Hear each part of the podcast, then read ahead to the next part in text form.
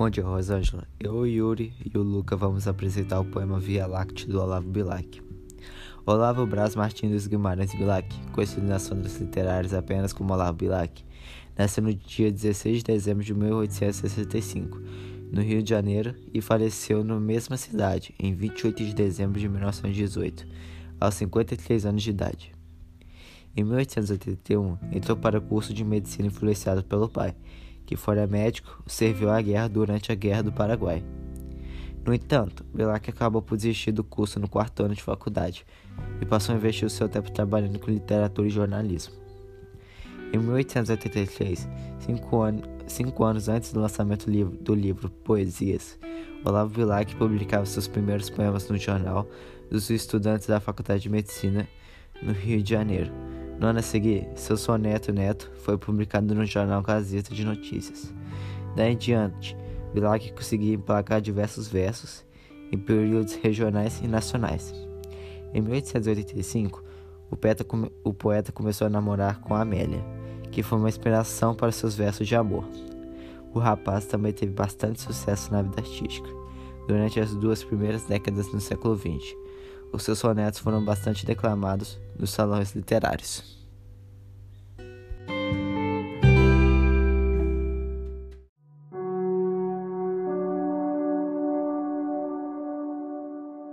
Agora eu irei ler o poema Via Láctea do Olavo Bilac. Ora, direis ouvir seus, certo, perdeste o senso.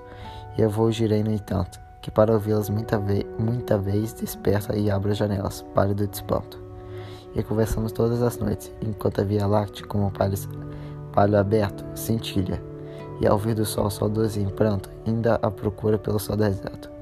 Direis agora, deslocado amigo, que conversas com elas, que sentido tem o que dizem quando estão contigo? E eu vou girei, amar para entendê-las, pois, pois só quem ama pode ter ouvido capaz de ouvir e de entender as estrelas.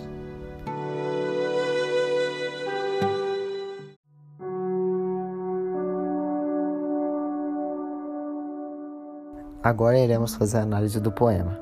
Ora direis, ouvir estrelas é o soneto número 18 da coletânea de sonetos Via Láctea. No livro Poesias, Via Láctea se encontra entre panóplias e sarças de fogo. Diz que, tema, diz que o tema do amor, morte inspirador dos versos de Bilac, foi fruto da paixão que o poeta teve pela poetisa Amélia de Oliveira, irmã do Alberto de Oliveira. Os versos apaixonados transparecem o afeto de recém-apaixonado que dialoga com as estrelas. Quem ouve acusa o lírico de desvaneio. Ora, direis ouvir estrelas, certo, perdeste o senso. O eu lírico não liga para a acusação e ainda sobre a sua necessidade de conversar com as estrelas deixando, inclusive, as janelas abertas para melhor ouvi-las. A conversa com os astros é longa e se, e se estende noite adentro e conversamos toda a noite, enquanto a Via Láctea, como um palha aberto, cintilha. A tristeza aparece quando nasce o sol e se torna impossível vê-las.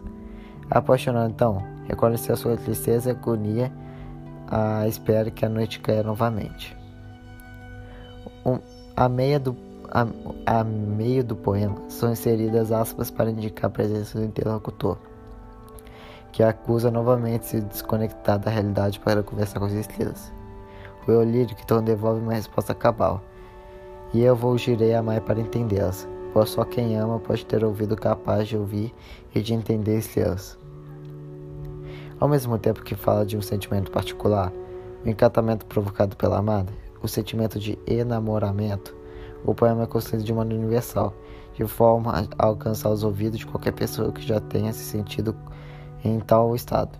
Trata-se, por isso, de versos eternos que não perdem a validade porque retratam sentimentos tipicamente humanos e genuínos, independentes de qualquer tempo e lugar.